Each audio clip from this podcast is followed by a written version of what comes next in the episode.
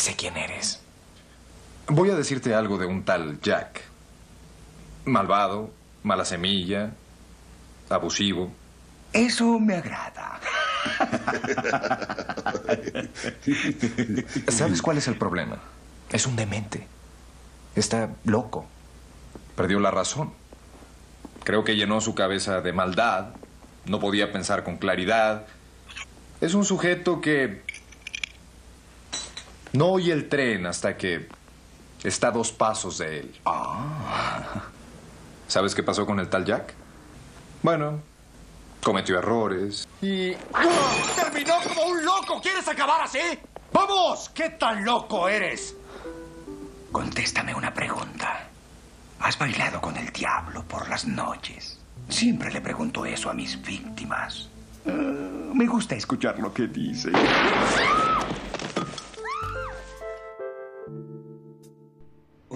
Buenas, buenos días, buenas tardes, buenas noches.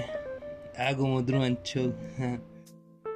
¿Quién ha tenido el- eh, la sensación de, de la película de Truman Show? Eso como que te están grabando todo el rato. Yo lo tengo siempre, weón. Es una tontera.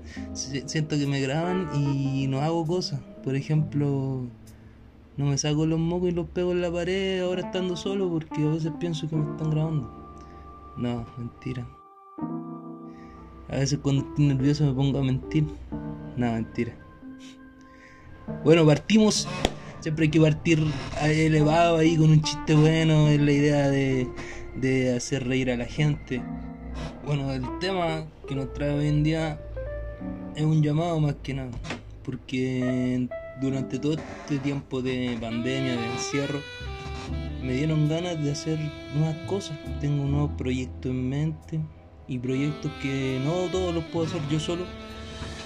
Casi todos consisten en grabarme, grabarme a mí mismo o que salga yo en una grabación. Igual hay uno, bueno, pero vamos a entrar en materia después. Estoy contextualizando. No, no me, no me agite el gallinero. Buena esa, buena. Hay que partir arriba con chistes de mierda. Bueno, la cosa es que yo quería. Uno de mis proyectos es hacer un conversatorio, pero un conversatorio de fútbol. Así como esos programas que dan en las noticias o que dan después ya a la, a la, hora del pico, así que dan el show de goles y, y salía el Pedro Carcuro. Bueno, y todo esto a base de que me puse a ver compilados de Zoom. Zoom, para los que no saben, es un programa que se da hace harto tiempo atrás. Bueno, no tanto tiempo, pero durante la década de los 2000 ya se daba. Y estaba Sabito Linton, Sabito Linton, quien falleció el año 2012, y lo conducía Sabito Linton con Pedro Carcuro. Que. Bueno, por lo más Pedro Carcuro a mí me gusta cómo relata los partidos, los relata tranquilo, los relata como con altura de mira y de repente no, y no dice palabrotas tampoco. No es como el ordinario Palma, pues, Palma culeado, gritón. Nada, pero bueno, yo aquí no vengo a criticar a la gente, la verdad. Y eso es un proyecto que tengo, y todo este proyecto va a la raíz de que me di cuenta de que en Chile ya no existen esos programas buenos que daban antes, que eran buenos programas. El Zoom, el Solo TV, el puta rebelde, no sé, pues puta eran buenas buenas. La cosa es que no- ya no los dan y ese es el problema. Porque si la comparas la tele de antes, claro, era nefasta, machista y todo, pero habían programas que no, programas que, que daban en el clavo y cumplían la función de lo que iban a hacer estando en el aire, como era Zoom Deportivo. Y prácticamente ahora hay puros programas de mierda en la tele, pues, o sea, el matinal, noticia, comedia, noticia. Eso es. Eh, La divina comida también que dan de repente.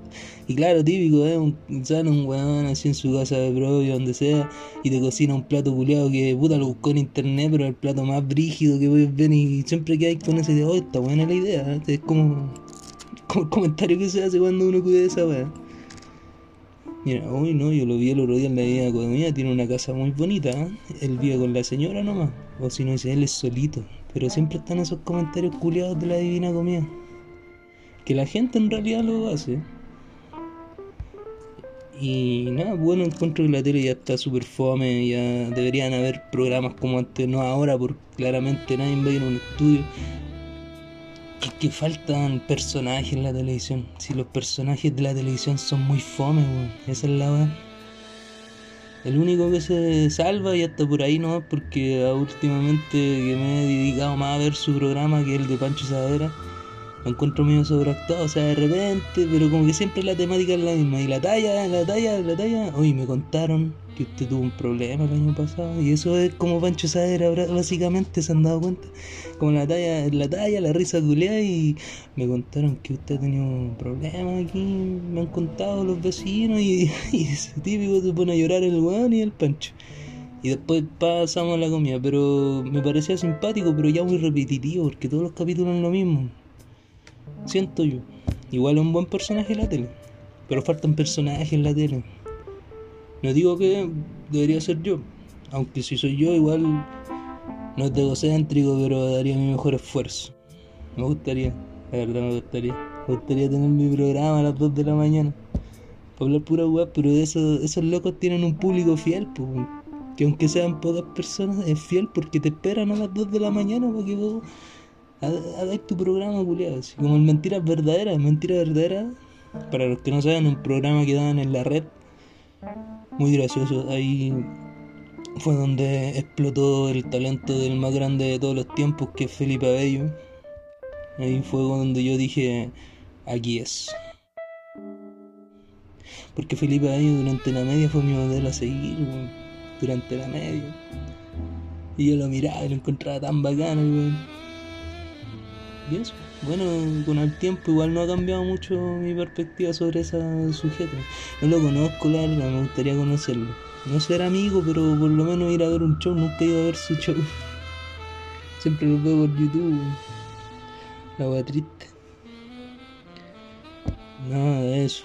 Igual me he dado cuenta que durante la pandemia, ya pasando a otro tema, porque ya dejé claro el tema de que la televisión es basura con otras palabras, claro, porque este es un programa con altura de miras y ojalá sin decir palabrotas. Pero me he dado cuenta que Harto Juan está haciendo como su podcast, pero que habla él mismo solo. Y. Y no es por nada, pero yo esto lo vengo haciendo hace más que eso, bueno. La cosa es que no lo subía, pero ahora ya me estoy poniendo a subir estas grabaciones y la cosa es que me di cuenta que Edo Caroe se tiró un, un podcast el solo, un, un solín que le puso, no sé cómo le puso. Y yo no tengo nada contra Eduardo Carrasco, Edo Caroe, el mago bicolor, como le quieran decir. Cero mala onda, a mí me hace mucho reír, yo lo escuchaba en él, ponga unos serios, pero me cagó, porque claro, ahora todos van a esos programas gigantes, o sea, con artistas ya consolidados, y qué van a estar escuchando a mí, Es como cuando te ponís con tu negocito ahí en la cuadra, viene un conche de tu madre, se compra la cuadra entera y pone el Walmart. Y a la otra cuadra está tu negocio. Pero ¿quién va a tu negocio si no tenés red compra? ¿Quién va? Dime quién va. ¿Quién va en, estos días si no tenéis la red compra? Igual no es por tener de mala, no, es una simple crítica, no, y ni siquiera crítica, es como para decir una tontera, igual no es tanto tontera, es igual el weón que tiene su negocito ahí en la otra cuadra va a comprar torta allá al, supermercado gigante. Estaba barata, 5 mil pesos. Y vence en un mes más, de mil hojas. Está bueno, ¿no? Para la oncecita y que dure para el otro día, así, para tomar un desayuno. Tate, estaríamos con la primera parte del podcast. Del podcast.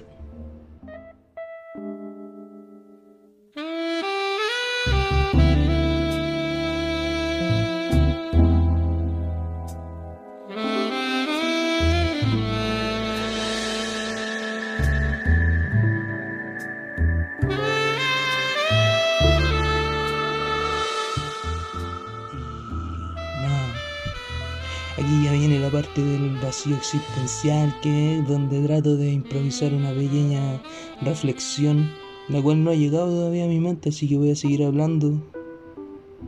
Pero ojalá no salga nada, nada malo de esta conversación. ¿Cuál? Ah, Disculpen, disculpen lo desordenado de, la situación, de, que no haya una pauta y de que yo no sea ordenado para contar mis cosas cronológicamente, pero otro proyecto muy bonito que tengo es, ya cuando se termine todo, partir desde aquí de mi casa hasta Temuco, pero en bicicleta. Igual es un proyecto que tengo a largo plazo porque quiero acumular días de vacaciones y de repente de llegar y decirle jefe que era un mes de vacaciones. No me tomé vacaciones en, un año, dos años, quizás, uno, ojalá. Y quiero esto, porque voy a hacer esto y esto. Y la idea mía es partir de acá, de mi casa, ya con todo y ojalá llevarlo justo, no, no llevar nada más que no sea lo justo. Yo igual aguanto dos días usando el boxer, si aguanto, si hediondo no soy tres días, pero ya, pero ya, yo aguanto, loco, yo aguanto, loco, tírame a la selva, es algo más gordo. Así te la dejo, así te la dejo. La cosa es que yo quiero virarme al sur en bici y irme por pueblito y pueblito. Igual voy a llevar mi platita, así si tampoco tan tirado la vida no soy, sí. Voy a llevar mi platita. En caso de que todo se vaya la mierda, me pesco un bus nomás y llego al sur. No, si lo tengo bien pensado. Eh, ir conociendo pueblitos, picar. La bicicleta la dejo por ahí, quizás de repente conocer un río y todo. Pero, pero, ¿cuál es el gran problema de alguien cuando tiene un proyecto? Es contárselo a otra persona, independiente de quien sea. Aunque sea tu mejor amigo, tu, o un conche su madre con el que estás hablando de repente, incluso con el one de la micro que te hiciste amigo durante el trayecto hasta tu casa, que a mí me pasa mucho. Yo hablo harto con la gente desconocida y nunca me han asaltado. eso es lo bueno.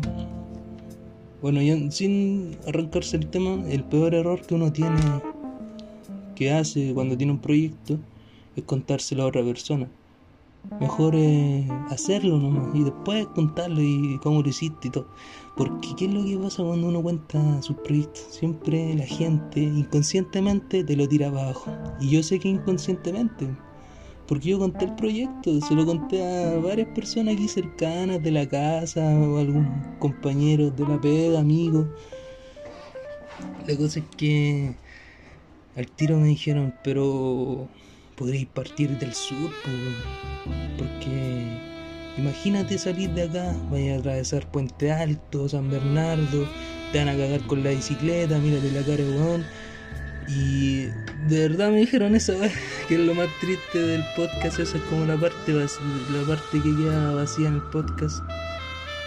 Y nada, siempre la gente trata de tirar para abajo todos tus proyectos, pero de forma inconsciente, yo sé que inconsciente, que quizás lo hacen para mejor, pero te generan dudas. Y ya cuando tenéis dudas, ya cuando alguien duda, es porque te vayan a mierda. Y eso lo aprendí viendo Rocky 3. Porque Rocky 3 no es solamente golpear, música de survival y el buen entrenando. Rocky 3 tiene partes muy buenas en el guion, cosas que la gente no. Eso es otro proyecto que tengo. Hacer un programa que hable de series y cine, pero series de culto, o sea, no, no vengáis con weas raras así. Por ejemplo, no sé, algo que a todos les guste y que todos ven y que a mí no, los Avengers. Dark, la serie El Caballo. Muchas weas que la gente ve y a mí no me llaman. A mí, por ejemplo, la, mi película favorita es Sangre por Sangre. Mi serie favorita es The Big Bang Theory y Futurama. Pero me di cuenta que nada de lo que es nuevo me gusta. Y quizás me estoy volviendo viejo. O quizás tengo la mente de viejo. Pero estoy claro que el día que yo ya sea viejo va a ser el día que esté viviendo solo y diga, oh, el vecino, qué buen cabro. Cuando diga esa weá es porque ya estoy viejo.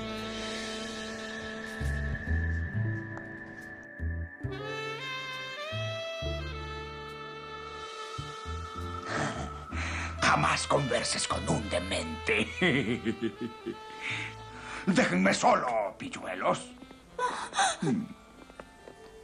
Solo quiero sonreír y estar a tu lado. Mi sonrisa está bajo mi piel. Si puedes ver en el fondo, descubrirás que lloro. Debes unirte a mi terrible dolor.